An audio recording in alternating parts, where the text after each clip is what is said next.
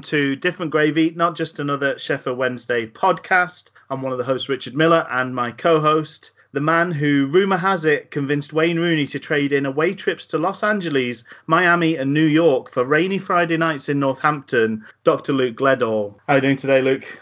Very good, Rich. How about yourself? I'm good. Yes, yeah. Buoyed up by uh, by the the results. Uh, and yeah, feeling feeling perky, feeling you know feeling good. I um I wanted to bring up actually. I've got a I've so last night I was watching some of the NHL All Star Skills games. So basically, they get some of the uh, top performers from the ice hockey teams Oh yeah, in the NHL, and they get them to do some very kind of uh, bizarre and plausible um, little kind of tests to see who's the best at uh, you know hitting tangentially targets. tangentially related to their day jobs. Exactly, knocking one of them seemed to be basically chipping hockey pucks from a large platform into containers like a golf thing. That was apparently a new game, which which it it, it, looked like uh, maybe it was some kind of haggard idea that they were kind of tossing around. but it basically made me think. I mean, why not? While we see a further Americanization of uh, of uh, football, maybe we should see that within the Premier League. I mean, that'd be an interesting sight to see. I mean, how many keep ups can Kevin De Bruyne do? The answer is too many to uh, to make into a decent segment. So maybe I imagine just like Kevin De Bruyne doing keep ups for six hours and then like a little bit of time lapse photography of the whole thing. It'd be quite beautiful. You can see the sun rising and setting in the background. It'd be great. Sounds good. Sounds very good. But yeah, I think like hitting targets. Um, I know you're not a fan of the uh, the series of video games, but uh, FIFA has sort of training drills, which um which quite often involve sort of um, you know knocking down boxes in the goal and things like that. So I think like a real life equivalent of some of those games that could there could be a And they- market for that. And they also had a kind of Canadian women versus US women elite players free on free, like a little mini game as well. So how about we have Wembley doubles? Ooh, That would, could you imagine? Could you imagine? Could you imagine? Um, yeah. playing on a like a, a tennis court sized pitch. Yes. Yes. Do you remember a few like a few years ago when there was really the sort of the beginning of the kind of arms race for branding the World Cup? Um, you'd have like an amazing advert from Nike and an amazing advert from Adidas, and it was all a, there was like a bit of hoo ha around them unveiling their their World Cup advert. Um, Mhm, if mhm. you, yeah. So I mean, famously there was the one with the Brazil players in the airport, which was um, which was completely excellent. Um, but I think Nike followed that one up with one where it was like players playing in like a little in like a cage. It was play, teams of two or three with tiny goals. Um, and my my friends and I actually built our equivalent of that in in a, in a, in in, uh, in somebody's back garden and spent a lot of the summer playing it. And what we did find was you tended to clash shins a lot. I don't know why. I think just this sort of. I'm not saying we were the best of players, and I think probably the better players. You know, who do the game professionally may be able to avoid battering each other's shins to pieces. But I think just the confined space just meant there was more of those those kind of physical clashes, and I, I do remember my, my shins being sort of in ribbons after a after a few sessions of it. But it was very good fun. Test. Tested the skill. The, the, what I think one of the key problems with uh, with Nike's advert though was that Rio Ferdinand was one of the players you would pick for your your two man sort of skill based football team. Um, which nobody would. Nobody is picking Rio. He's a very fine defender, but he would have been picked last in that one, wouldn't he? Indeed. We should whistle along to to cover Breaking hoo hoos. cover some of the news events of the week. Bit of a quieter week, I think. Uh, you'd agree. Hmm Um, We're really, really coming into that lull before the next week kind of ramps up with hopefully some transfer activity. Hopefully, there's a hotbed of signings, maybe signings plural. I feel like I've been guilty of using signings as a plural. It could be a singular signing, you know. I, I've got to say, I'm losing faith because one of the bits of news is really that one of those targets that we've been linked to has gone elsewhere, and that is about the third or fourth time that's happened. So Josh Sims has decided to go back to New York. He's done a reverse Rooney um, and swapped his tawdry life on the south coast of England uh, for uh, a much more exciting time in the city that never sleeps. And that's at the expense of Sheffield Wednesday Football Club. Mm. And Sims was one that I think even uh, Monk was less coy about kind of coming out with and saying, yes, he's someone we have looked at and have discussed that with the scouting team. Yeah, putting that public pressure on him to to commit and uh, which was, maybe yeah, which is scaring him off with the f- too many coy looks on Skype calls. yeah, I, I think so. And uh, yeah, I mean, I have used the plural of signings. Uh, maybe I can be even more advanced to look at kind of the collective noun and say, hopefully, a, a parliament of new owls potentially. Wow, a full parliamentary intake of new owls. Exactly. We'll have a cabinet minister for putting it in the net. I think. Nevertheless, I'm I'm very hopeful. I'm very hopeful of two signings. I mean, even one at this point would be something, you know. Yeah. But again, as we go back to the analogy before, we're all getting incredibly desperate in the nightclub at this point, aren't we? We're really just. I think we are. We're so desperate that we're we're making plans to return to the nightclub the night after for the grab a granny night, just to uh, give ourselves a second bite at a, an increasingly bad looking cherry. and this analogy spans out to basically saying we're bringing Gary Taylor Fletcher back. Yes. He's uh, we've managed to uh, we've managed to talk to his uh, shift leader and said they don't need him laying bricks for the next uh, for the next four months, so we can have him back. It's great. Is is Bony still somebody on our radar supposedly, or has that gone quiet? I mean, there was some talk that he spent some time training with the club. Even I, I don't know how long ago he played. no, I don't I don't even know. Are we that desperate? Well, he's the closest thing to um, what we were talking about last week with Steve Howard, I think, in that, you know, it, probably in spite of his crumbling body, he might still know the right things to do and the right places to stand on a football pitch, um, putting him mildly above the other folks uh, who uh, who are his competition for, for, for a place in the team. Oh, actually, there is some other news as well. We so I guess it's another transfer window where oh for shuck oh shucks we've also missed out on Ben Ten as well. As he Oh, signed yes. for a he signed for a 12th tier side, signed for his mate's team in the West Lancashire Prem He's taken his beer gut to a pub league. to a team. pub league. Yes. Yeah, it's that was a very strange one. Mm. And you know, we, we talked about it early on in the podcast. I think it was in the uh, in the August, and uh, the words of Richard Miller. I f- said, I still think there's some stepovers in those legs. Mm. And I'm sure they'll be, you know, bewitching the uh, the defenders of uh, of whatever it is, the tenth or twelfth tier of uh, of English football. I just thought it'd be really depressing if he doesn't if he doesn't pull a Pete Trues. And this is probably a very good chance.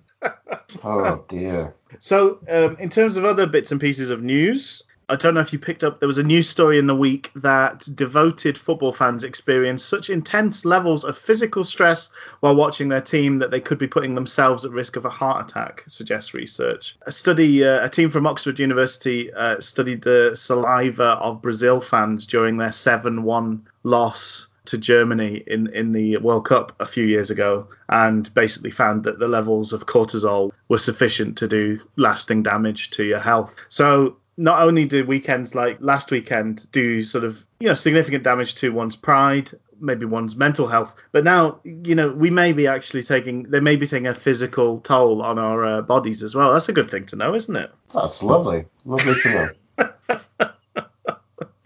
Prolonged high levels of cortisol can constrict blood vessels, raise blood pressure, and damage an already weakened heart. It can also give people a feeling of impending doom, that their life is in danger and they are under attack. So there you go. Fun, fun, fun, fun. We are taking our lives in our hands, people.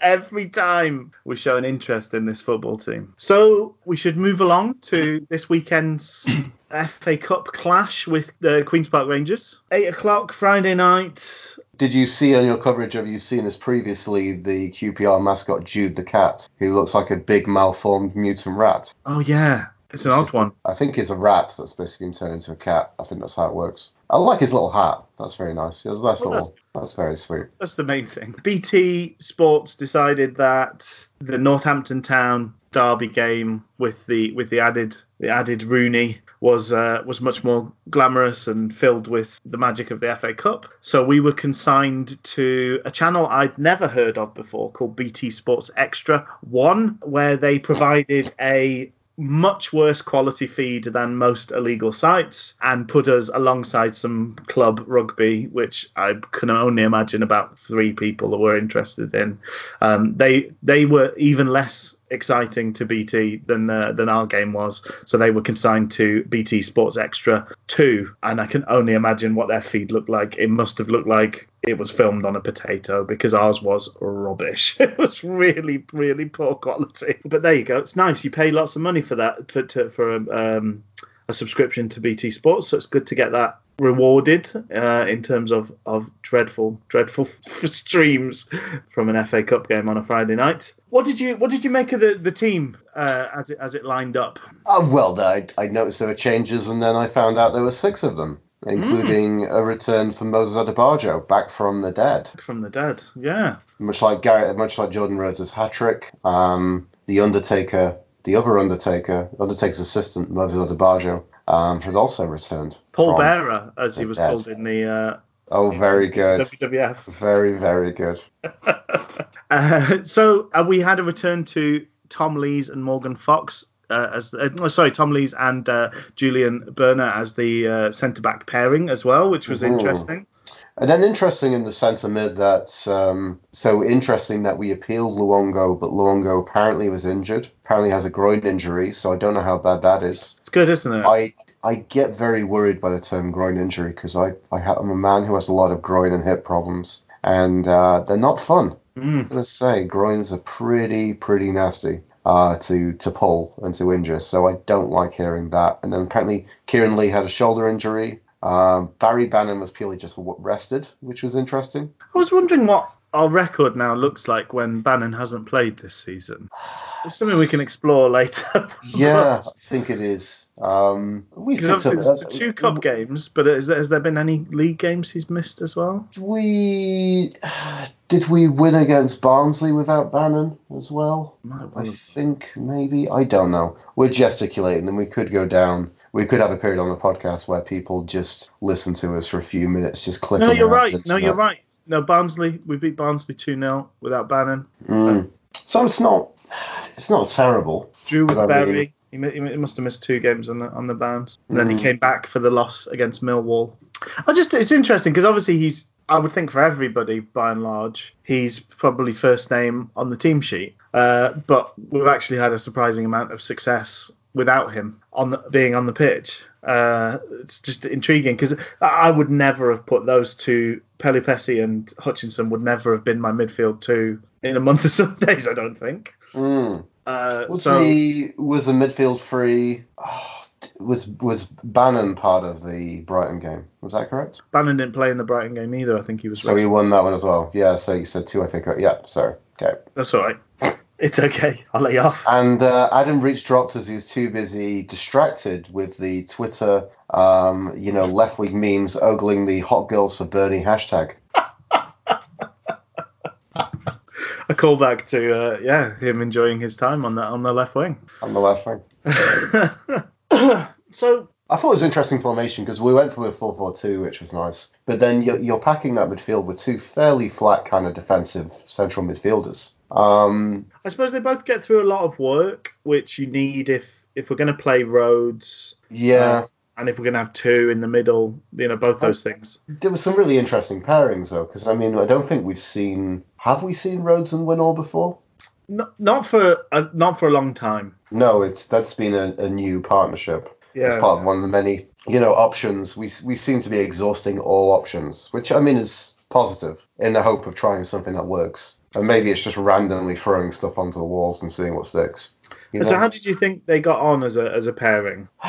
Well, it, I don't know. I mean, this was probably kind of to jump ahead. Um, I, the interesting thing I want to say about the two defensive centre mids in the 4 4 2, it reminded me a lot of maybe that kind of time of um, me coming back off my Wednesday sabbatical and kind of coming back into the, you know, it's probably been for me, you know, similar, interesting we mentioned Dom Howson leaving you know, because mm. he's been covering Wednesday since like 2010. 2000 late 2009 2010 he's been there for just over 10 years yeah so a similar kind of stint for me in my wednesday kind of obsession following a um, a sabbatical of going off into the wilderness and coming back again but coming back was kind of around that kind of brian laws time yes. like a similar kind of neck of the woods and it seemed like very much a, a kind of set 442 and and Luke, you were purely sorry, just to just to so this doesn't get missed. Um, what brought you back into the fold was that video of him jumping over a little river, wasn't it? it was indeed, yeah. It was really, really inspiring. This is a man I can get behind. Thank you. You make it sound like he was uh, Eddie Eagle Edwards of football managers. you know, capturing the hearts. It was such of, a uh, pathetic uh, little stream, wasn't it? It was. he made it look really, really a uh, real achievement, though. I think that oh, was. He, he built uh, it up, yeah. He really did. He did a little run up, and he was doing it in. Uh, he was wearing some nice shoes, I believe, when he did that. I think so. the whole thing was impeccably strange. I mean, uh, in the history, there's some kind of brief little I think there's some brief little things we can kind of put together from kind of a very mediocre Wednesday history. Uh, I think you'd have that in there. I think you'd also have, oh, what's his name? Stephen Bywater eating rice pudding with a toothbrush. Yes. That would go in there. Um, maybe on a more personal level, the time that I saw Leon Clarke rejected from the Sheffield Wednesday car park when he was playing for us and having an having an argument with the steward, that kind of puts that up there. Um, I like the video a lot of somebody on the south stand very loudly doing the James O'Connor chant, and then the camera the camera pans around to see a, a, sheepish James O'Connor giving a little wave to the camera. That was nice.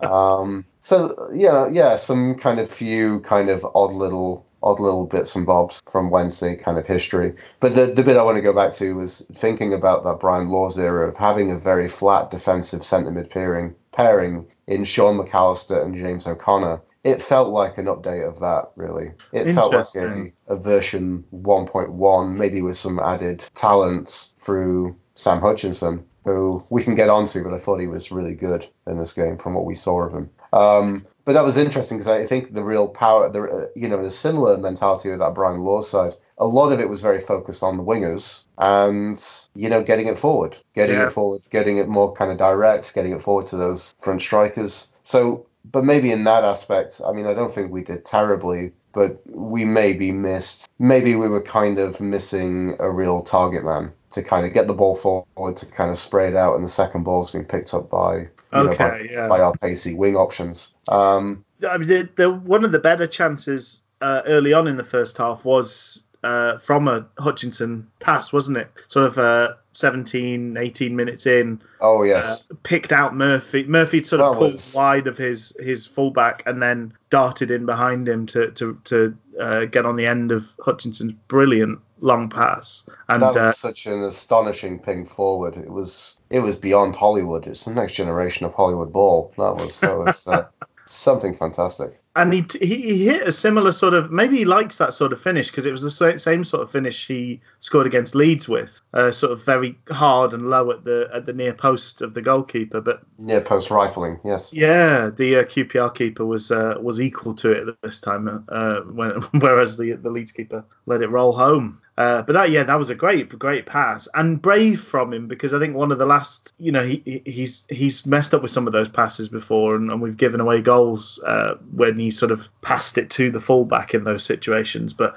that was a great great raking ball in in behind the uh, the mm. lovely to see. Mm-hmm. So how did him and Pe- how did how did you feel him and Pelupessy worked as so it, it I, I I know what you're talking about James O'Connor and uh, Sean McAllister. I also remember when O'Connor and Potter would play together, that cras- classic duo, um, what would the surprising thing there was that O'Connor would kind of sit and Potter would was charged with more of the running around when we were when we were sort of defensive in our defensive shape, um, which you'd think would be the other way round because that, That is- mainly that what is- O'Connor did. That is just baffling. but do you did so? Who was sort of pressing? Who was on the front foot between uh, Pelupessy and, and Hutchinson? I don't know because I, I genuinely felt I didn't really see. I mean, Pelupessy's a player who I don't know. Maybe you could put in a different. You'd put it in the same category, but in a different sense as Kieran Lee. Is that sometimes Kieran Lee's best games you don't really see much of him, Yeah, you know, and then but Pelupessy you don't really see much of him, and that's a more defensive mentality, I think. Um, so you don't you don't really ever see. He's he's, a, he's quiet at best, I think you know. I think those who are generous to Pelupessy, and uh, I'm sometimes numbered amongst them, I think he does a lot of work closing off channels. So by its virtue, you don't actually, you know, it's the pass that's not played, the pass that's not available. So he's not ma- even making an interception because he's just he stopped the pass coming. And I'm going to say something really damn, damning about Joey Pelupessy here. Uh, do, you, do you think the games where he is more active and he sees more of the ball and he is more like he often like that often causes him to, to like play some really bad passes, really terrible. Yes, so that's more of a chance to shine in a negative way, really. I don't, I don't know. I, I struggle a lot with Joey Pelupessy as a professional football player. Well, you know, this is one of the this is one of the internal conflicts at the heart of different gravy that just you know it make this is this makes it must listen. You know what what will we say about Joey Pelupessy this week? Um, you know, I, I'm broadly a fan. Luke broadly hates Joey Pelupessy. wants wants him to be banished from the from the team and ne- his face never seen again. Um, now, I, I don't know. I don't. I know what you mean um, because it, I would even me as somebody who who, as I say, generally fairly favourable opinion of of Pelupessy. I think he can do a job. Um, Mm, yeah. whether that's, that's sort of damning with faint praise. It, it probably is to an extent, but but then uh, I, I think but, the, but he's sorry. limited. He's very limited. Yes, yes. I, I, I think the thing I want to say is he can do a job. It's just the question: What the do we, do we? Well, eh, what the fuck is that job? Sorry, and um, and also, do we, do we need that job being done? I think that's like a, a more kind of overarching philosophical kind of question, kind of reading of uh, Joey P. Uh, I the think there's certain the, games. the Mussocles from Heracles. I think there's certain games where he is a vital sort of extra safety blanket for the team. And he's played so he's played ten he's played ten times this season.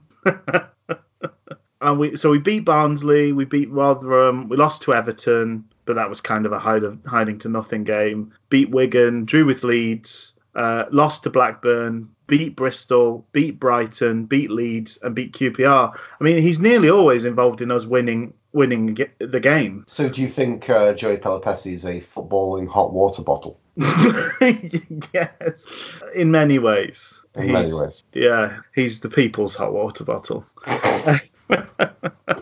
I th- I think what he when he's doing his job well, which is granted, like so many of our players, not a thing that you can always rely on. But when he's doing his job well, he gives the other players in the midfield a lot more freedom to roam, and I think they tend to shine when he's when he's there because they don't need to worry about Right. Getting back and covering their backsides quite so much. Which is maybe interesting because that's the interesting thing that I think we saw. And I mean, I've really just kind of, maybe in a, in a sense of a limited sub Bannon midfield that Mm. doesn't have any, doesn't have any, any wee bads to kind of prop it up with. Yes. Um, you know, we've we talked about like an, an impeccable, an impeccable uh, diag from uh, from Sammy Hutchinson. Oh, And so maybe that kind of allows, you know, Hutchinson to be a bit more creative. And I think we saw a little bit of that. I would think he probably has has more of an effect on Hutch than just about anybody. But the same thing happens with uh, Bannon as well, in that um, yeah, they both try and inhabit that space, don't they? As we've talked about, when they play together, it's sort of they're falling over, over each other's toes to Mm. To sit deep, uh, sort of between the centre backs. But when Pelupessy plays, that's absolutely his job. He's not really supposed to do anything else other than sit in that space. So the other two have to find something else to do, and So- usually it's helpful for the team. So here's the interesting thing. So this very kind of seemingly flat defensive CMs in a 4-4-2. Um, then essentially we're making a lot of long pings and Yeah. balls out to very pacey, very dangerous wingers in Murphy and Harris to use their pace. To, to spend a very long meandering kind of narrative to answer your initial question, um, they should be the ones then whipping in balls and crosses for Winnall and Rhodes to seemingly lap up. And for some reason, maybe that didn't happen today, uh, yesterday in the game. Yeah. Um, so, so see, we had that was, good. Sorry, go on. It was difficult to then say how how well are these two strikers performing as part of the partnership. I they were both on the same pitch. It wasn't like they were in different places. It looked that way. So there was a degree of a partnership, but there wasn't really much interplay between them. Really, I mean, in the that kind of long ball role, they're also kind of dropping deep to trying to win headers, Yeah. and they're both not particularly fantastic at that. They did some harrying and running around, but I I don't know whether this is a. I, I still am unsure as to whether this is a partnership that could work strike wise. Yeah. Maybe to be think it could- generous, you say it didn't work in the in the game against QPR. To be generous, To be generous. Yeah. yeah. because obviously the goal really had nothing to do with e- either of them. Uh, the the first goal, and then the second goal happens once Rhodes has left the pitch.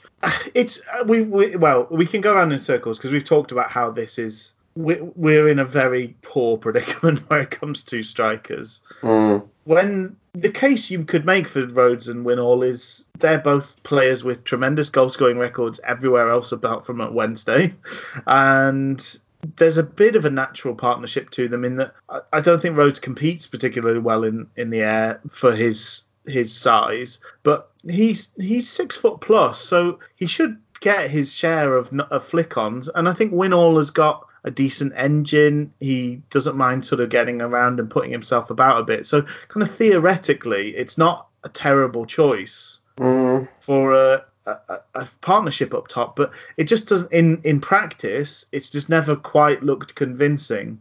Uh, and because th- Carlos, when we signed them both, that's what that was his first choice for a, a number of weeks, and it looked the first couple of games looked like, oh wow, this is going to be so good. We're going to get so many goals from these two, and then it very quickly went the opposite direction. In that, that I think they they that's why we've had such a long time between that and seeing us seeing them play together again because it- for some reason it just really, really, really doesn't work. mm. Um, so yeah, it's tricky. So in terms of that that game plan going forward, if you've got two, you're kind of having to play it long because we don't have a natural kind of attacking ball player midfielder. Mm. You're then you've got two strikers that don't do particularly compete particularly well in the air, and they're they're playing against. I mean, QPR have got that kind of wily old fox centre back, um, Luftheiser or something like that is his name. Some what's his Mm. Uh, Leistner. I've made him much more German sounding than he is. Luftwaffe. Which is, which is Herr Luftwaffe. Uh, he's just called Toni Leistner. It's not actually quite as silly as you might think. But you know, there's the sort of night that probably even Atty would have had some some grumbles and so, a, a bit of a, a tussle with that guy. The- Neither of those two are going to get much change out of him. I would have thought. So we're trying to spring that trap of playing in the wingers, but that requires a very very good ball to be played and um, a very well timed run and and a fullback falling asleep to an extent as well. Well, the interesting thing was, I think it, it kind of worked, and this was Yeah. It's just in terms of the kind of balls to the strikers weren't quite there okay. the game. There was a good chance. I'm just on on the, the highlights here. A sort of 22 minutes, 23 minutes. Murphy just sort of stepped outside his fullback and, and whipped a good early ball in that Mm. kind of bounces off Rhodes. He makes a really good run to the front post, Rhodes, and I think completely misses it. Yeah, so uh, that was the interesting thing. And then I also think we, we saw quite a bit of the other stuff of like, you know, uh, Harris on the left as well doing his Oh, of- um nearly got a bit of joy right at the death from doing that. Um That was him from from the right hand side. He, he got he had that really great chance, didn't he? Yes, he did, where he kind of brought it in, you know, took it through a couple of players and then just whipped one just wide.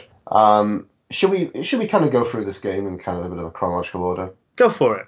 Uh, you were watching the game, Rich. I, I I was patchy with the first half and then managed to watch all of the second half on the on the aforementioned terrible uh, BT stream. And So I was listening at work, and then I actually managed to subscribe to a service to watch me to let me watch the game back. So I've I've watched like quite a bit of the game, I would say. that's good. Um, yeah, I mean, the you know, just going back to the wingers, like, there was some good stuff in the first half. Um, you know, Adebayo had quite a decent kind of cross that he whipped in, okay. and and then it came to like a really interesting Murphy corner, corner which I think was nice, but didn't really do what Murphy kind of wanted. It was kind of a long raking ball that kind of clipped the bar and kind of caused some you know, Chaos. caused some caused some kittens to their keeper. Yeah. Um, and uh, you know, yeah, we, we had some quite a bit of joy from, like I said, those those long raking passes into space for both Harris and Murphy to run into, and they had some they had some good times against the QPR fullbacks Good, in this yeah. game,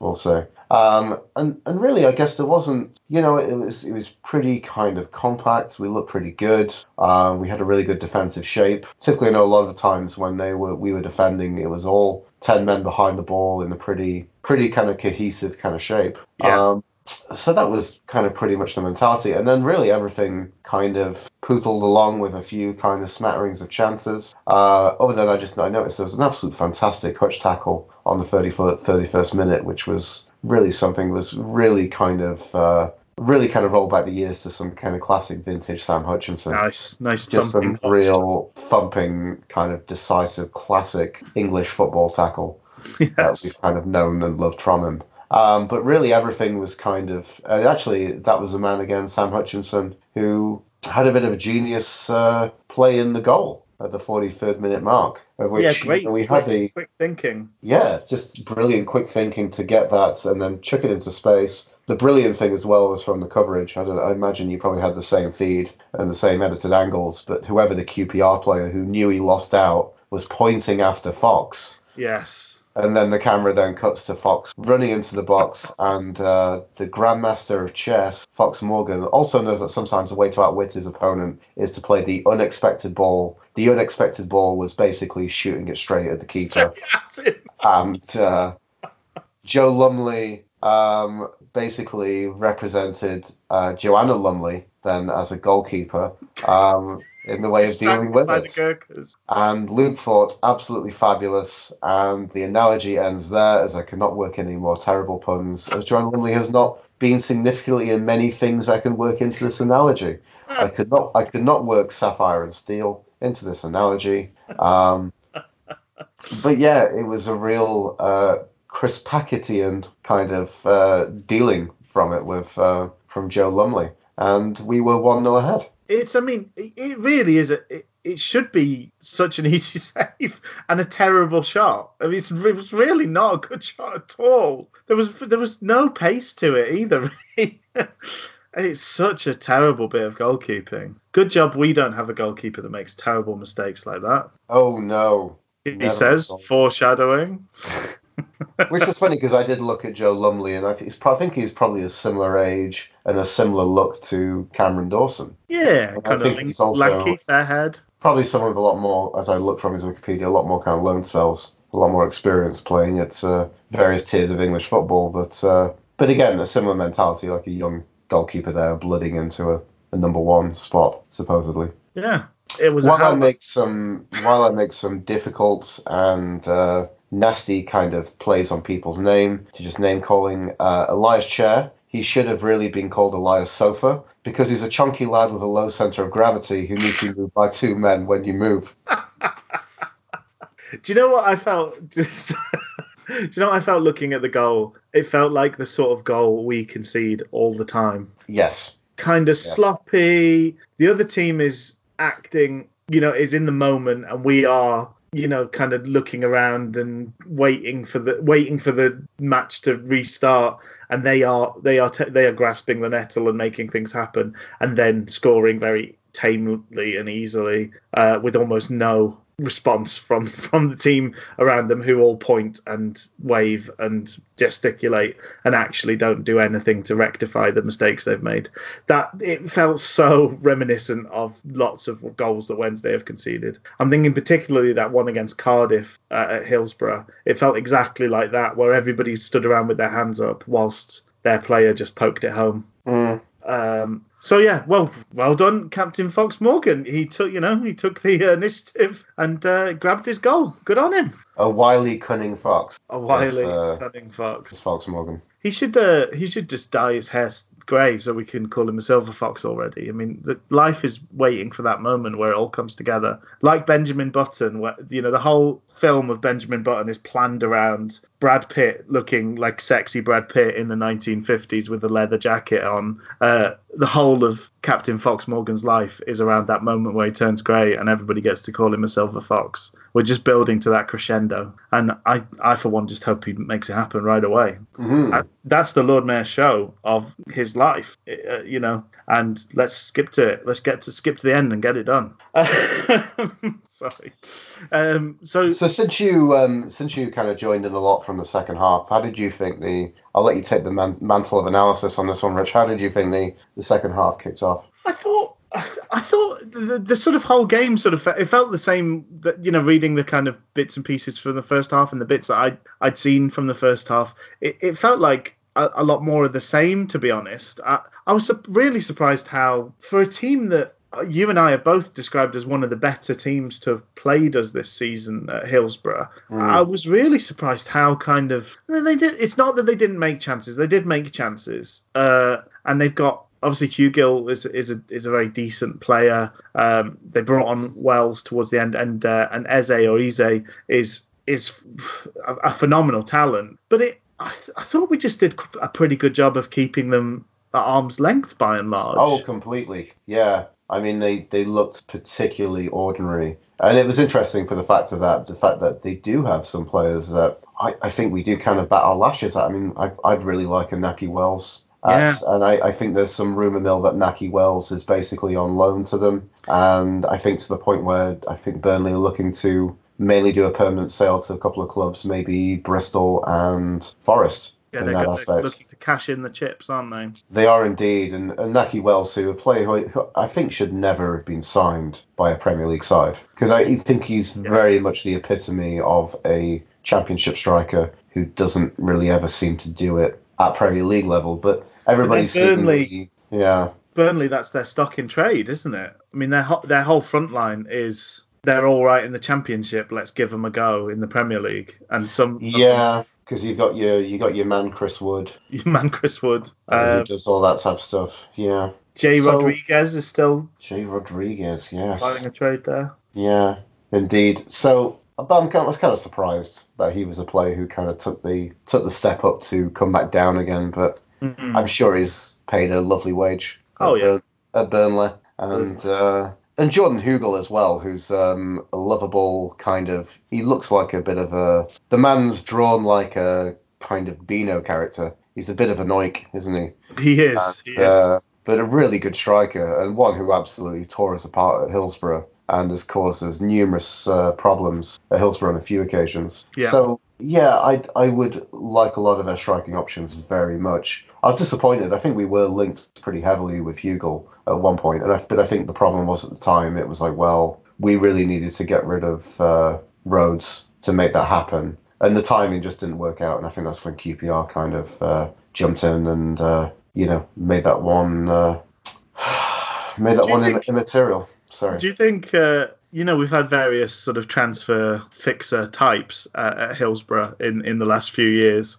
Um, that that refrain of we were going to get X, but we couldn't move Jordan Rhodes out in time. Uh, must be a fairly familiar refrain, and and for some reason I've just I'm just picturing that kind of you know that faceless, nameless transfer fixer type person. I, I, I'm just picturing them um, like early days of The Simpsons, where uh, where it's like Homer, uh, just uh, yeah, just go Jordan.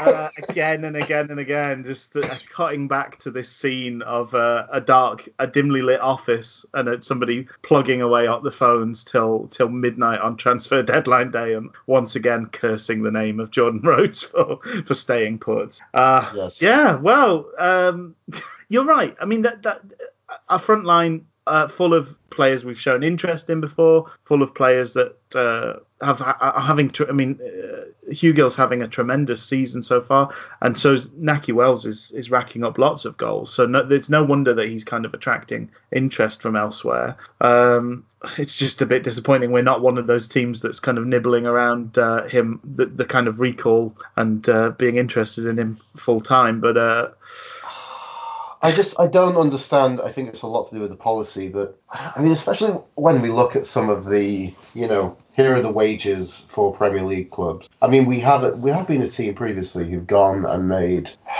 we've, you know, we've we've gone and got a few bargains. You know, Yeah. we, we picked up uh, Forestieri for. I mean, especially for that first season, three million for Forestieri was a very impeccably good deal. was Um, the money, probably a similar fee that we spent for Gary Hooper. You know, classic. You know, that's Yeah, a good yeah. bit of business. I'm almost wondering at this point, everything's just very short-termist thinking. I don't know why. Maybe some of the money we're spending, maybe we just out, out, you know, outlay some transfer fees. Ah, yeah, you've got to think there's a bit of a there's a part a part of the mindset of Wednesday will be cautious um, because the EFL situation is what it is, and um, they particularly seem to dislike kind of then flouting the rules. So going out and spending is is kind of thumbing our noses in that way. But then the other there must be a big part thinking, well, let's just go for it.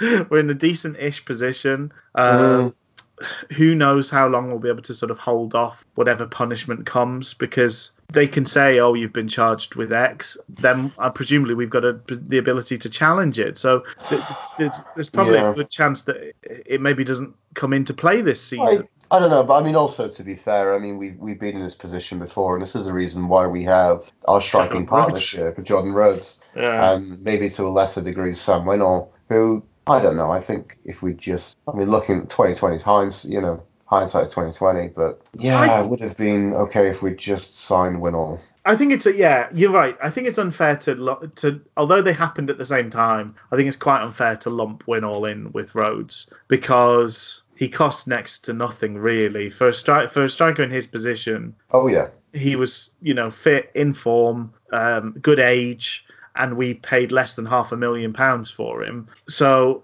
that was I think that was good opportunism, and the chances are whenever. Unless unless we get let him go on a free, we probably could have sold Winnall for what we paid for him several times. I would have thought. Mm, So that is quite different to the the position of Jordan Rhodes, where we we overspent on what looks like a spent force, and we just n- nobody will ever pay him the wages we're paying him again. Nobody will ever pay what we paid for him again. So it's just how much do we lose on Jordan Rhodes rather than Mm. there being any any gain. But I've no doubt we could have if we if we made the decision, we probably could have sold Winnall for a profit on what we paid for him because he's still got a a fairly decent pedigree uh, despite his his long term injury, and that's the other factor that we we sort of couldn't couldn't build in really was was him getting that pretty significant injury.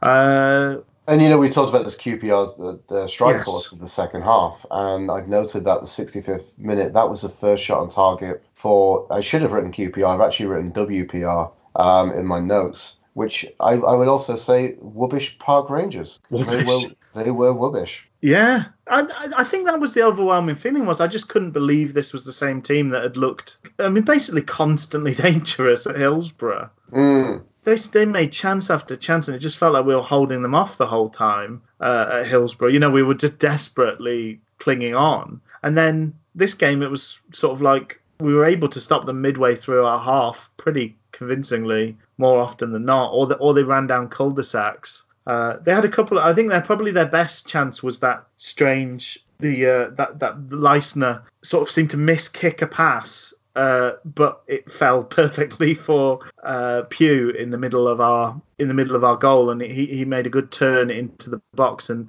and kind of tangled with Tom Lees. Uh, I've no doubt that Tom Lees took possession of the ball, so it definitely wasn't a foul. It wasn't a penalty, but I think that was their kind of one of their best opportunities that they created. I think there was also one that, that Wells passed up, wasn't there? Um, I'm trying to think when that ha- when that happened in the uh, in the timeline. But yeah, by and large, held them off. I think so. We dealt with them pretty handily, and there's a lot of great defensive work in that second half. I mean, they came out, you know, they came out and stepped up their game, and we just we dealt with them pretty damn comfortably. I would say it's easier to kind of watch a game back from the uh, from the When you know. advantage when you know. I mean, when I was listening to that second half, um, it it seemed a little bit like they should have been doing better QPR striking wise. But when I kind of look back and watch the game and that second half, I was like, we, we dealt with them pretty well. There wasn't really much danger or much troubling from QPR. I think they kept. I don't know. Yeah, because obviously they've got some good movement. They've got good players. So they had those half. It was like the sort of chances we create. You know, we've talked before that we're not a team that's making. We're not missing sitters every single game, but we get these like half chances and moments that could turn into things, and we, Mm. those are the moments we maybe don't capitalize on. And I think that's the best that QPR really had. There was a couple of times, particularly when they made the um, the change to to um, oh dear, I've forgotten the guy's name. That's really a shame. uh, they brought on the winger to play against Fox uh, for Clark. Uh, yeah, so uh, that, that sort of uh, 66 minute mark, they brought on Osayi-Samuel, and a few times he managed to get one on one with Fox, and he's really quick. So he kind of got in behind Fox, but it was it was halfway into our half. It wasn't anywhere near the box. He didn't seem to want to or have the ability to cross early. So it was just snuff, snuffed out. Reach and, and Fox were able to get back and deal with it, or, or Hutch or Pelupessy were able to get across and sort of nip it in the bud. And really, they were they were limited to pretty much yeah those sort of things. Some of those moments they did better with than others. Um, somebody else had a decent chance that, that sort of Börner uh, just touched it wide of the post. Sorry, but by, by no means was that you know there's no gilt edge chances really that they were passing up. Hmm. Um, what else can I kind of really say from the second half? Let's kind of go chronologically. At the 77th minute, do you, I- do you feel Nuhiu should have done way, way better with that chance? That's when it kind of fell between the goalkeeper and the or the two defenders, and he he was he sort of ran straight into the goalkeeper. Yeah, yeah. yeah, definitely should have done better with that. Um, the other thing, so what what did you think of uh, of Hunt when he came on? So Hu- Hutch got injured, which is a real shame, having looked so bright in the first half. Uh, Sam Hutchinson there, and set, setting up the goal, Sam Hutchinson went off with an injury. I don't know. So I, I, I felt that maybe this should probably be a game which Hunt could really stamp his authority or like look to really show and impress. I, I don't know if it was quite there for him in that kind of aspect. I I, liked towards the end. I, I thought he was making some bold choices. I think he's obviously very slight. He looks very young. Uh, obviously, he is a young player, but sometimes players come through and, like uh, our, our friend OU, um, he's a he's a rounded out athlete. He's a he's a big lad. Hunt looks looks like a little kid. You know, he's thin, he's Mm. slight, uh, slightly built, uh, but I thought I thought he came on and looked pretty decent all round. Uh, he didn't look overwhelmed by the the situation. Uh, obviously, not the same level of of uh, tackler and um, you know defensive force that Sam Hutchinson is. They had a couple of bright moments, and there was one really brave moment just prior to us scoring. The ball fell to him, and he kind of played a he played this like curved pass. I'm trying to. dis- It's doesn't. I'm doing things with my hands, which really doesn't work well on the podcast. But he he was he was inside their half and sort of curved a pass round to Odubajo through about three or four players, and clearly he had a a picture in his head about about what he was you know what he was going to do. If i get the ball here this is the pass i'm going to play. And he played it brilliantly. But that was a brave ball to play because two or three qpr players potentially could have nicked in and got that and been then running running through on goal. We were under very little pressure and we were very much in a kind of attacking formation. Um, and i thought that's a pretty bold pass for a young lad to play in this situation. So he's not Mm. capped. Um, so I think there were there were things to pick out. I'd, I like the um, I like the knockdown from um, Nuhiu, and then he basically Hunt just thought I'm going to swing my foot through this. yes, yeah, that was another you good. know, one. it was it was a good moment to see from a young player. Not something I love seeing. Is you know, I mean, we're we had the, we had the cushion of a one goal advantage. I'm not too amends to midfielders, uh,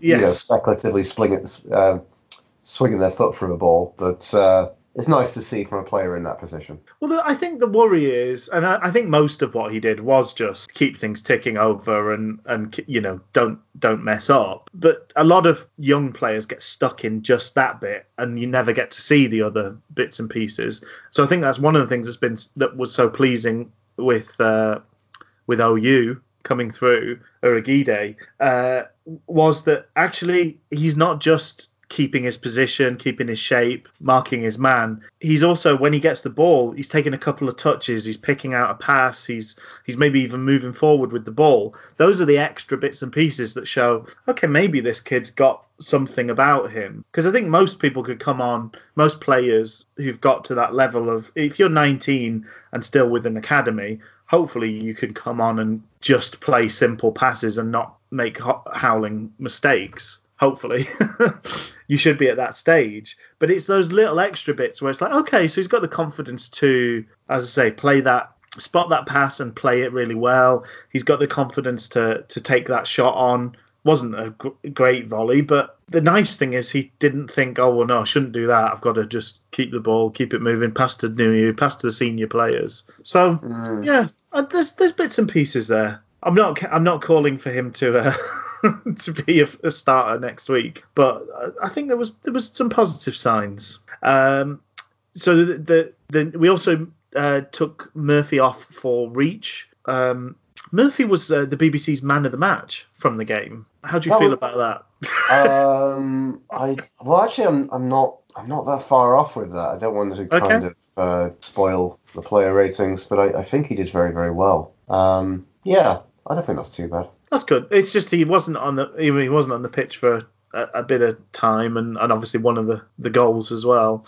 But uh, no, I, th- I mean he looked dangerous. He looked direct, didn't he? That's that's the best of Murphy is when he gets out of his head and just plays. I think he gets out of his own way, uh, as as someone might say.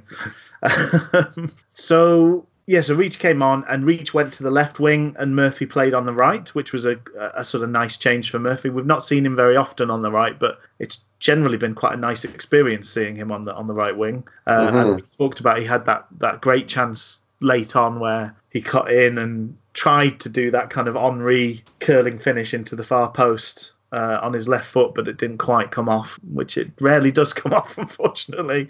If he scored, if he scored like one in three or four of those, he'd be quite the player. Mm, agreed.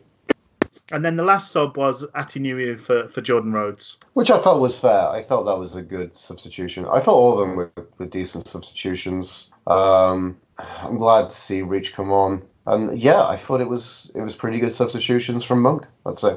Interestingly, um, having mentioned his name uh, last week, uh, we did have uh, a fan of the show. Uh, uh, Mark Edges did uh, question the, the mention of his name, but but it was interesting to see Borikov actually make the bench in this game. Um, maybe gives an idea that he's not a, a million miles away from being given given a run out. It may well be a um, you know kind of last roll of the dice after we try all the different combinations of strikers we currently have. Uh, but you know, he, he on another day maybe we would have seen Borikov come on the come on and play in that game.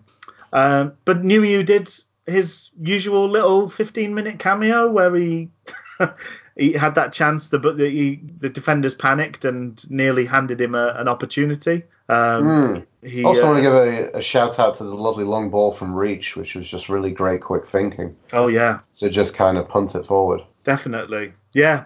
Uh, and then obviously Ati again was involved in the in the second goal. uh, Yes. playing the ball, ball out to Rhodes and uh, oh, and that was uh, that was a real, absolutely beautiful, lovely ball out from Yu to uh, to Reach. That was, um, you know, he has those weird moments where, like we said, he evokes he evokes the spirit of other players, and uh, lovely kind of placed ball out to the side to Reach. Reach kind of knocked it on, and then you know put over a kind of just a brilliant ball into space. It's a great, And- it's an absolutely brilliant cross by Reach. That it was really so is. clever and precise. it, it made Winnall's job so easy because it was so good.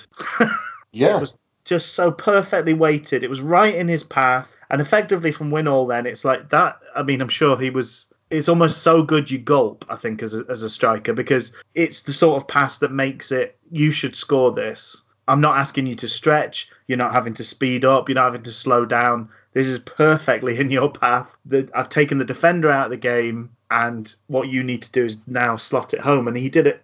Beautiful job for a guy that's only scored one goal this season. Great finish from from Sam Winnall. It was just fun- lovely, yeah. Just a perfect weighted pass, and then just the perfect kind of reaction, and that first time finish to just casually slot it, just wide of uh, Joanna Lumley. Joanna Lumley. Just put it past Joanna Lumley. Uh, what was the thing where she made um, shoes out of her bra called?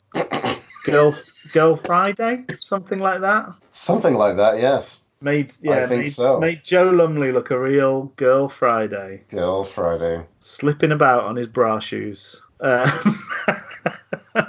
and he he absolutely loved scoring that goal as well, as well. Winnall, like he he was chuffed to bits. So then. The weirdest bit of the game happened Yes. where where Julian Börner simple pass back to Cam Dawson, and despite the fact that there was clearly a QPR player between him and Julian Börner, he decided to pass it straight back to Julian Börner, um, and inadvertently passed it to Nakhi Wells, who finished off with aplomb. and then we had a panicked last two or three minutes. Which we didn't need. We'd been very, very comfortable.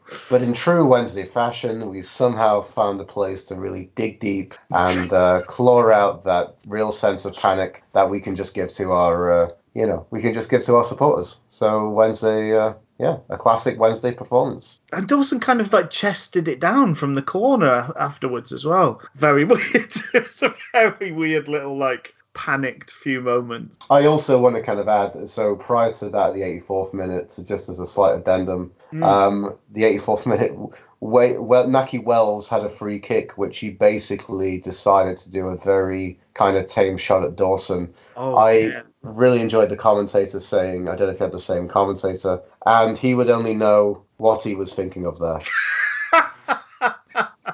Oh, it was dreadful that free kick. Absolutely awful. Tried to replicate the pausing of the timing that the uh, the commentator had there, so hopefully, uh, hopefully I captured it. Whatever uh, gen- generic commentator had uh, had kind of added to that kind of slice, but that really summed up. I mean, we really needed to absolutely gift QPR a goal in this scenario because outside of that, you know, we were pretty well competent and pretty pretty up to handling with them at all times. You know.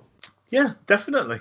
Yeah, this was a, a, a unbelievably after losing five last week. This was just a hugely competent performance. I mean, we didn't have to be much better than okay to beat QPR, and I think uh, Warburton, their, their manager, sort of said afterwards, we, "I feel like we've gone out without really giving it a try."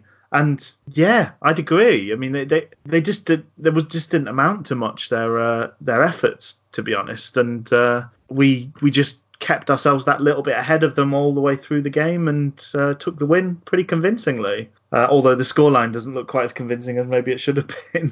Mm. um, so we'll go on and uh, and rate the players uh, in a second, but just feels natural to kind of roll on because we've got the by the time we uh, we have the next podcast, we will have played twice. Um, so in terms of that, the the game on Tuesday, h- how do you feel? What do you think we can take away from today's game, and uh, how how do you feel going into that on the back of the last couple of performances, and and particularly yeah yesterday's performance? I yeah, I generally feel pretty kind of positive going into that away game. Just because I mean, I, I think for the mentality, we're really setting ourselves up as an away team. You know, we Yeah. are an, that is our identity right now. So I I feel a lot more a lot more excited about an away game where we sit deep, we soak up pressure, we attack on the counter, we use that kind of power and pace we have in the wings, you know, to excuse me, um, to to find ourselves, you know, to get that advantage and to get those goals and to kind of put ourselves in front. You know, I feel a lot more confident in that situation rather than being a home team and then basically the pressure on us to actually bring and start the game too, which seems to be kind of against Monk's ethos and against the way that we're setting our team up. So it, it doesn't go well. Um, it shouldn't really ever go as well as it should against, um, you know, against Blackburn, No. which was just an absolute aberrant abhorrence of a result. Yeah. Um, but I, yeah, I feel a lot more kind of um, optimistic about these away performances that we have coming up, and the ones that we've put together and the ones that we have. And I feel in that position. Um, I feel like coming up against Wigan in that situation. I feel like Wigan in a position they're in, a team looking for points. I think it might kind of give the ethos and the impetus for them to try and bring the game to us. Yeah. And I think if if we're up to speed and if we um, prepare ourselves well enough, um, we should be good. we should have those gaps to, to, to pick holes in and uh, and make things happen, shouldn't we? I, I, I yeah, I'm of the same mind. I so. I'm- yeah, I think it's a game to look forward to, and uh, yeah, here's hoping we can we can pick up another another three points. I, I, I won't feel like we've kind of recovered from that Blackburn result until we see the team at, at home again, because as you say, it's like a tale of two teams. Away from home, we're this team that can go and you know beat Premier League teams in the cup, beat the league leaders, um, you know ha- comfortably handle one of the better teams in the in the in the whole division. Uh, at home, we we're in a terrible run of form. Uh, you know, three losses in, in on the trot, and really looking, pre- you know, one goal in three games as well. It's a that's a pretty damning bit of you know run of games that we've had. So I don't know what what the answer will be, but I, I'm I'm intrigued to see how we get on. I wish it wasn't somebody as awful as Millwall because they're the just they're the sort of team that you just hate to play any time. But whilst we're kind of in the doldrums a bit at home, that's going to be a it's going to be a very tricky fixture coming up. Mm. Um, okay, so let's just have a look at just in terms of the. There's a couple of uh, interesting statistics from from the game against QPR. So Morgan Fox has only ever scored six goals in his whole career, and two of them against are against QPR. Um, so he loves playing against the hoops. Mm. Um, and then the other thing is that that's the first time that we've beaten QPR in six games because they've been a bit of a bogey team for us. Uh, they they've won the last four running, so uh, so nice to turn that around a bit, and it would be nice if we can carry that into our, our game towards the end of the season at their place as well. So Cameron Dawson, Cameron Dawson, I mean, this is a difficult one to call again. It's it's another situation. I felt that um, it was a little bit similar to another Cameron before uh, Cameron Dawson performance of previous games, where basically I said, well, I'd really like to give him a really nice score, but then he pulled a clanger out of his. Uh, yes, he pulled a clanger rabbit out of his hat, and very much in uh, the mentality of Westwood, and um, kind of brought his score down. So I've gone for a seven. Um, I thought he was confident. He made some good saves. He claimed the ball well. I thought his kicking was a lot better than usual. I would have said, and yeah, you know, yeah, he would have got a higher mark barred the error that he just absolutely, you know, just just. Uh, it didn't even look like the pass to Wells. It didn't even look like a, a shank because it was just so perfect. No, I, I think he just was trying to fizz it straight back to Börner, but hadn't obviously looked at the fact that all of his options were closed off for a short pass. There was nobody in the back four he could have passed to. I, I, yes, I don't know why he didn't do what he was doing for most of the game and just uh, uh, Garrett forward. Yeah, as, uh, and he's as- yeah. frankly lucky that that didn't lead to anything. You know, it's just the sort of thing that flies back in your face, isn't it? Giving away a goal like that against the run of play. completely. You know, yeah, Yeah. So yeah, very, look, I think lucky to not be the villain of the piece in in some ways, but it's a shame because all the rest of it had been so good. very much so. Um, so yeah, you're happy with a seven? You think? I think so. Yeah, I think that seems like a good score. A man of a similar mentality to me. Yes, yes. Uh, so then we'll go the um, you know the man that came in from the cold, Moses Odubajo. And He spent uh, 40 days. Uh, four, so he spent four years out in the wilderness, like uh, like his namesake. he Sorry. did indeed.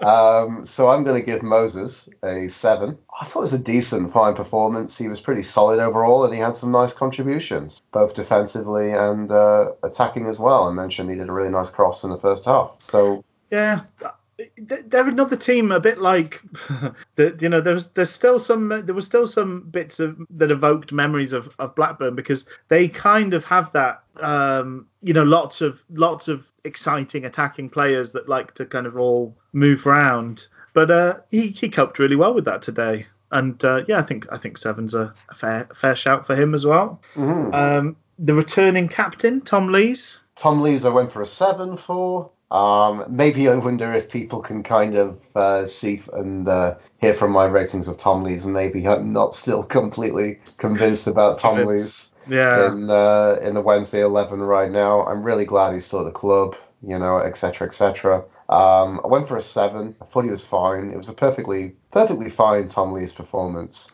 Yeah, I think probably I'd be inclined to to give both the centre backs at least a seven and a half, just because I thought they were at the heart of a very, by and large, a very convincing defensive display. But um, I, I know what you're saying. I know what you're saying. We'll we'll, we'll differ slightly on that one, uh, Mhm. and we'll go to to Jules Julian Börner. and I would give him a seven point five. I, you know, maybe my uh, my slight anti-Lees bias is maybe showing out there, but I thought he was the I thought he was the better of the two centre backs. I I would definitely think uh, you can disagree with me, Rich, but uh, I dare you to um, that he was not the better of the the two no, centre I do think I do think he was the better slightly. So maybe he gets for me seven point seven five. Okay, seven point seven five, the first uh, quarter mark. I think we've Apparently given on the everybody, apparently everyone this week's been calling him Big Dog in training.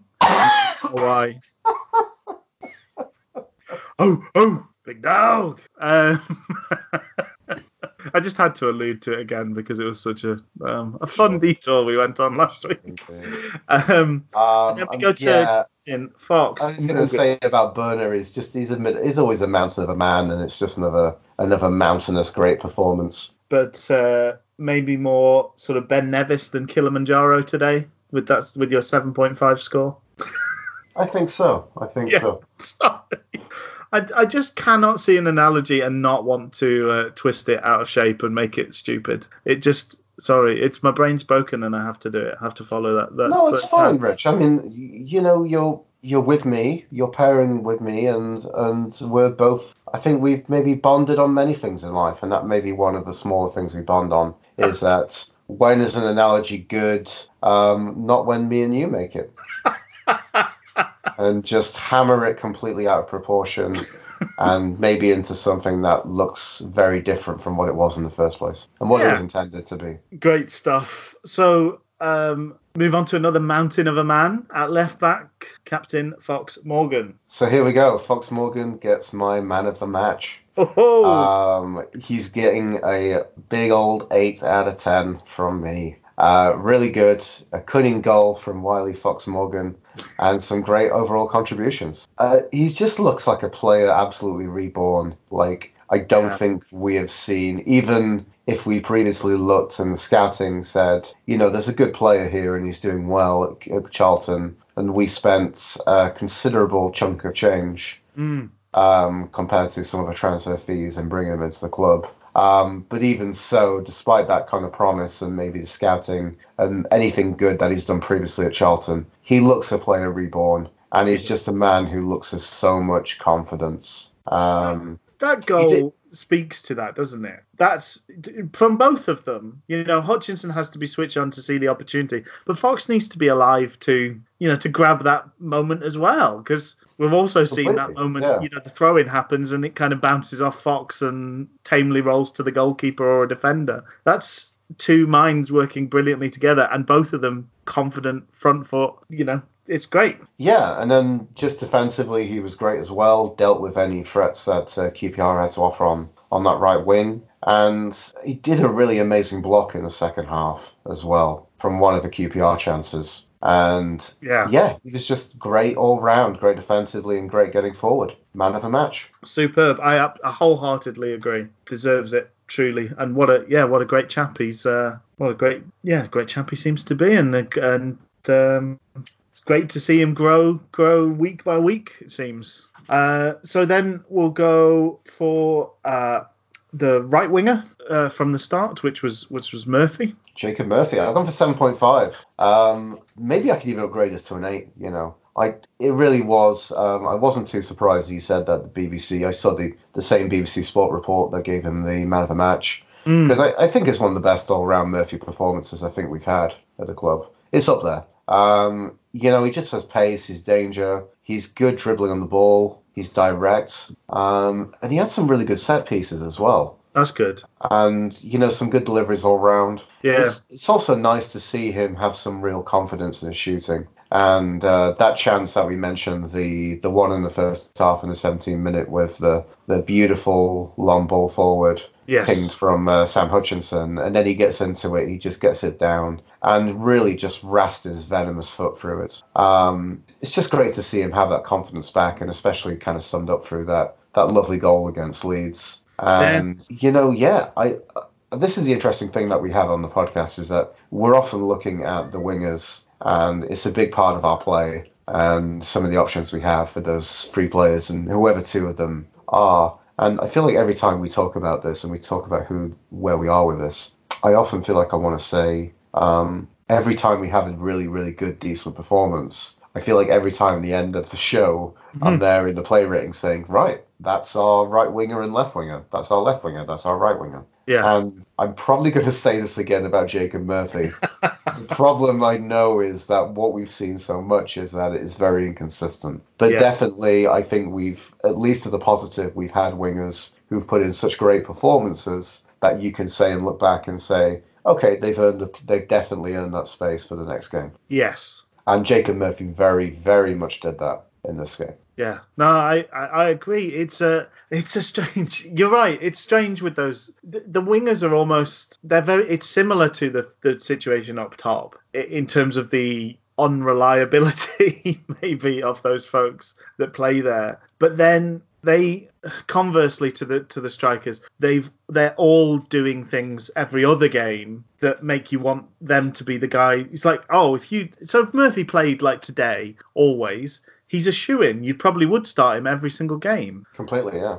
if Reach played as well as he's done in these last couple of little cameos with these late crosses in things, again, you're probably like, oh yeah, well Reach is then he's a shoe in for the left wing. But then I think Harris is is probably the most consistent of the of all of them because I, I don't think he's ever dropped b- below like six and a half all season. He's he always puts a decent shift in, but maybe doesn't hit the heights or hasn't hit the heights of, of the Mm. other two at their best. So it's a it's a weird situation to be in, but uh, I, I I wouldn't have any qualms with him. Yeah, starting the next game on the right wing and, and see who plays plays the opposite flank from him. Uh, Yeah.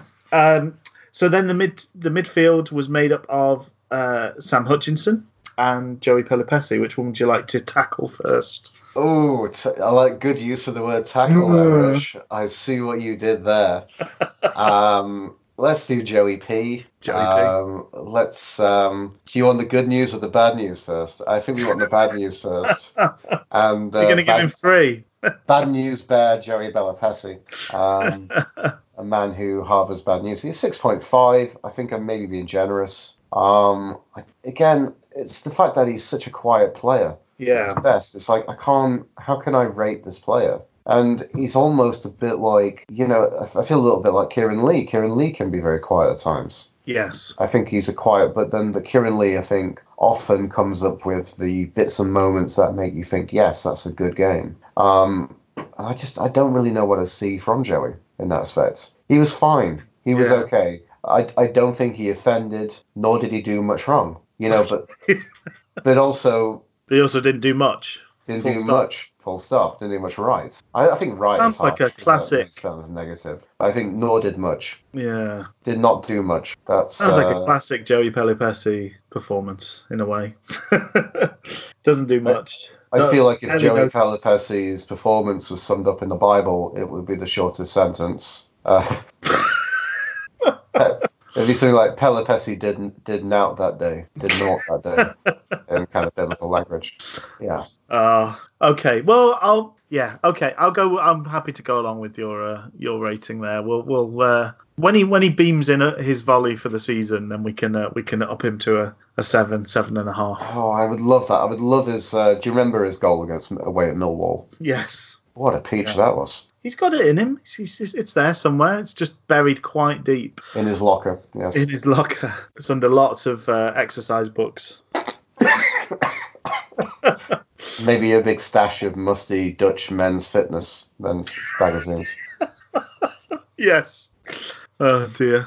Um, let's And- let's move and- swiftly along to, to and- And now for the good news, and it is Sam Hutchinson getting a 7.5. Um, I'm disappointed his game was kind of brought brought short thanks to being stamped on. Who stamped on him? Who is this awful QPR player? So I can go and lambast him, I'm sure. shake my fist in his direction. Um, in the bits he's involved in, I thought he was absolute quality. We mentioned, well, let's mention again just how amazing that amazing raking ball was. It was an Um, absolute peach. absolute peach and a really good tackle were in his highlights, highlight reel. Um, yeah, I'm really happy to. I want to see more of this Sam Hutchinson. You know, You know that this, the the law of Wednesday is that both him and Luongo will be out injured for Tuesday's game, but um, fingers crossed that's not the case. yes, We've got some nice choices to be able to make, rather than horrible choices.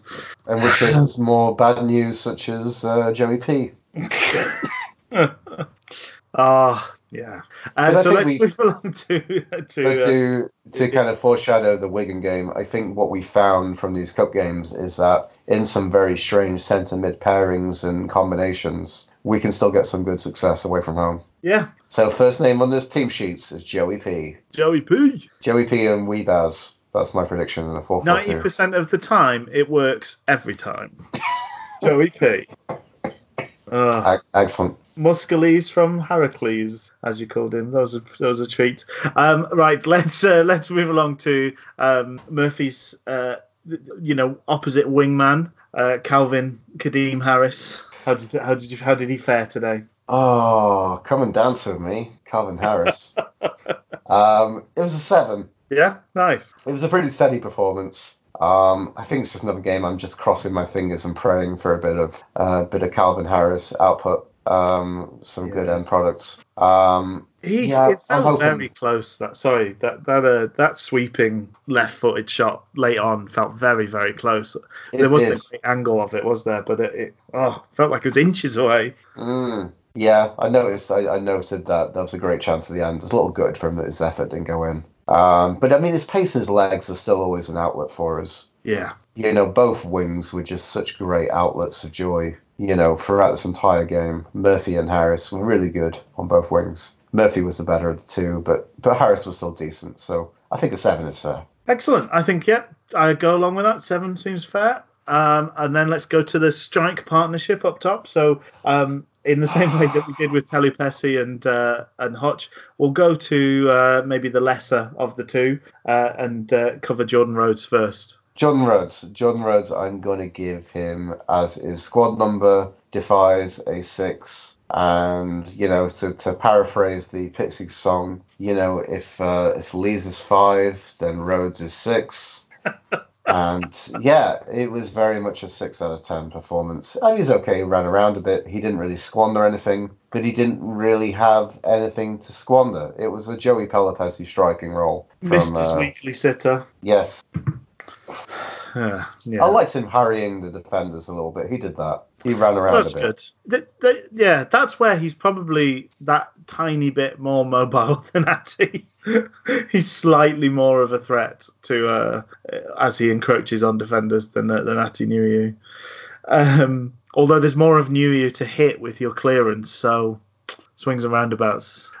Um, so, what did you make of Sammy Winnall? I'm going to give her a seven. Um, I, the funny thing is, I'd probably say he was a very similar story, truth be told, to uh, Jordan Rhodes. But he got that all important. But he got that goal, yeah, and it was a lovely goal, and I'm really happy for him for that. Um, I'm not going to say I hope he kicks on because I feel like I'm going to act a fool, look a fool if I say that because it's going to be largely inconsistent It's not going to happen. kind of returns from Sam Winnall. Um, but you know, I'm glad he scored. I'm glad he, you know, that's another sign that you know he still has something to add. Yeah, and I always feel the promise with Sam Winnall that he could still potentially add something. You know, as part of he's not going to be our first choice striker, um, but maybe in this situation, you know, we can get some, we can, you know, get a little bit of wine from those Winnall berries. Until something else happens, essentially we need when if you look at Fletcher's contribution, what we've lost, essentially we need about 15 goals out of those three somehow,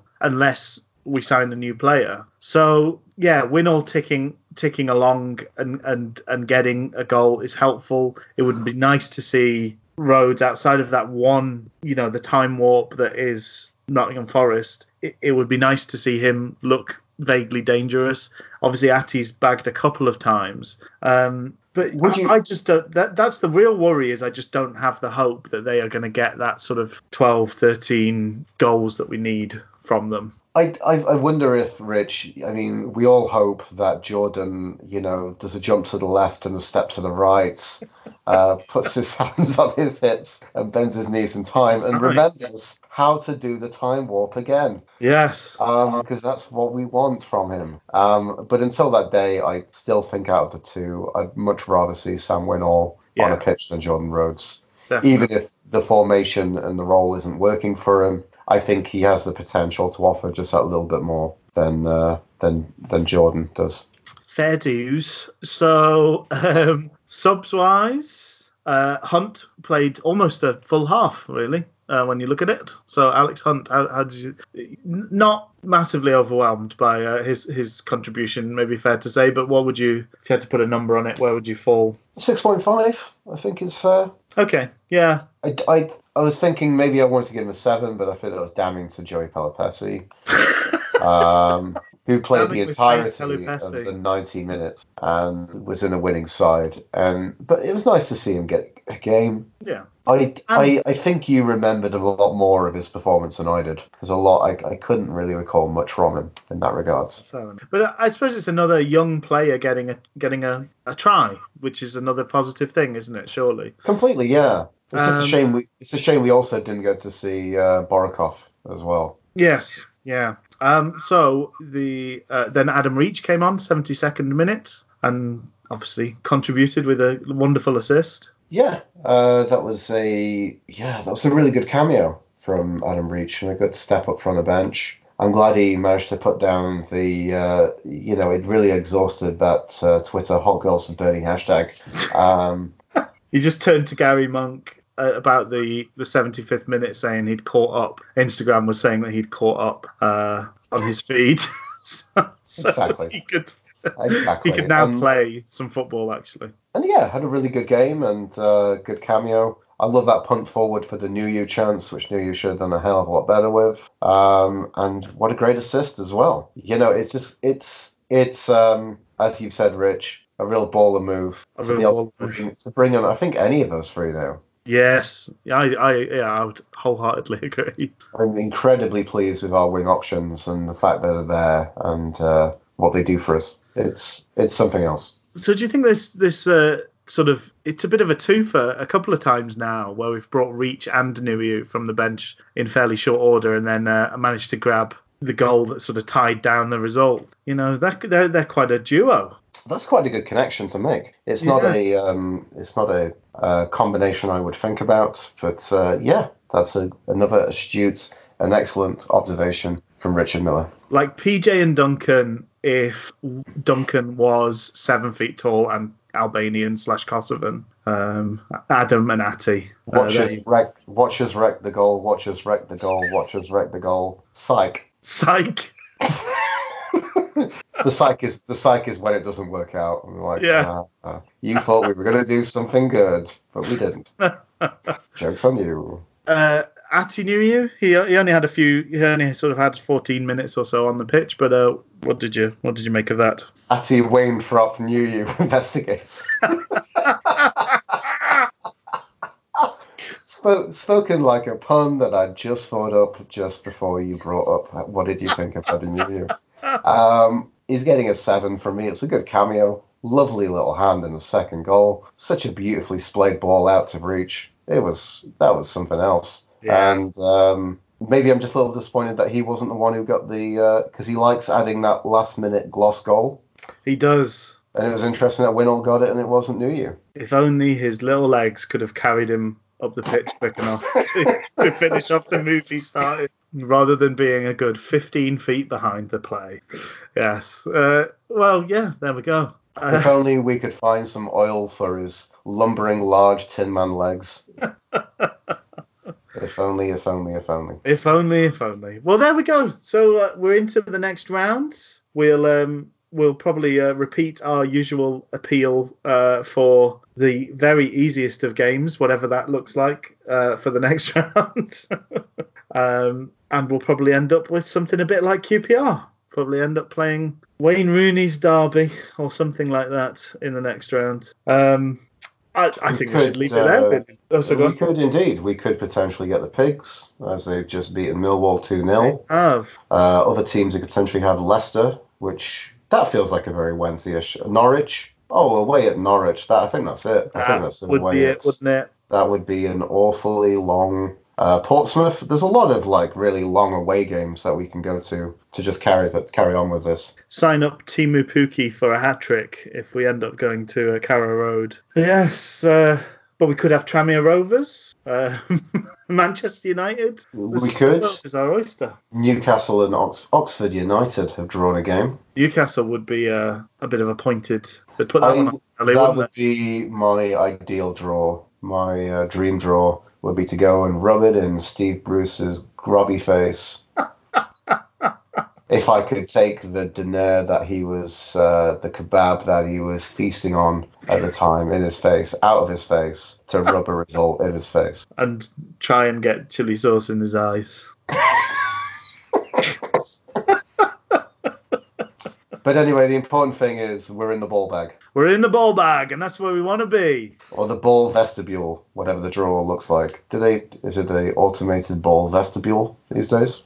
yes, I can't wait to be fondled uh, on uh, the one show by Micah Richards or Dan Murphy.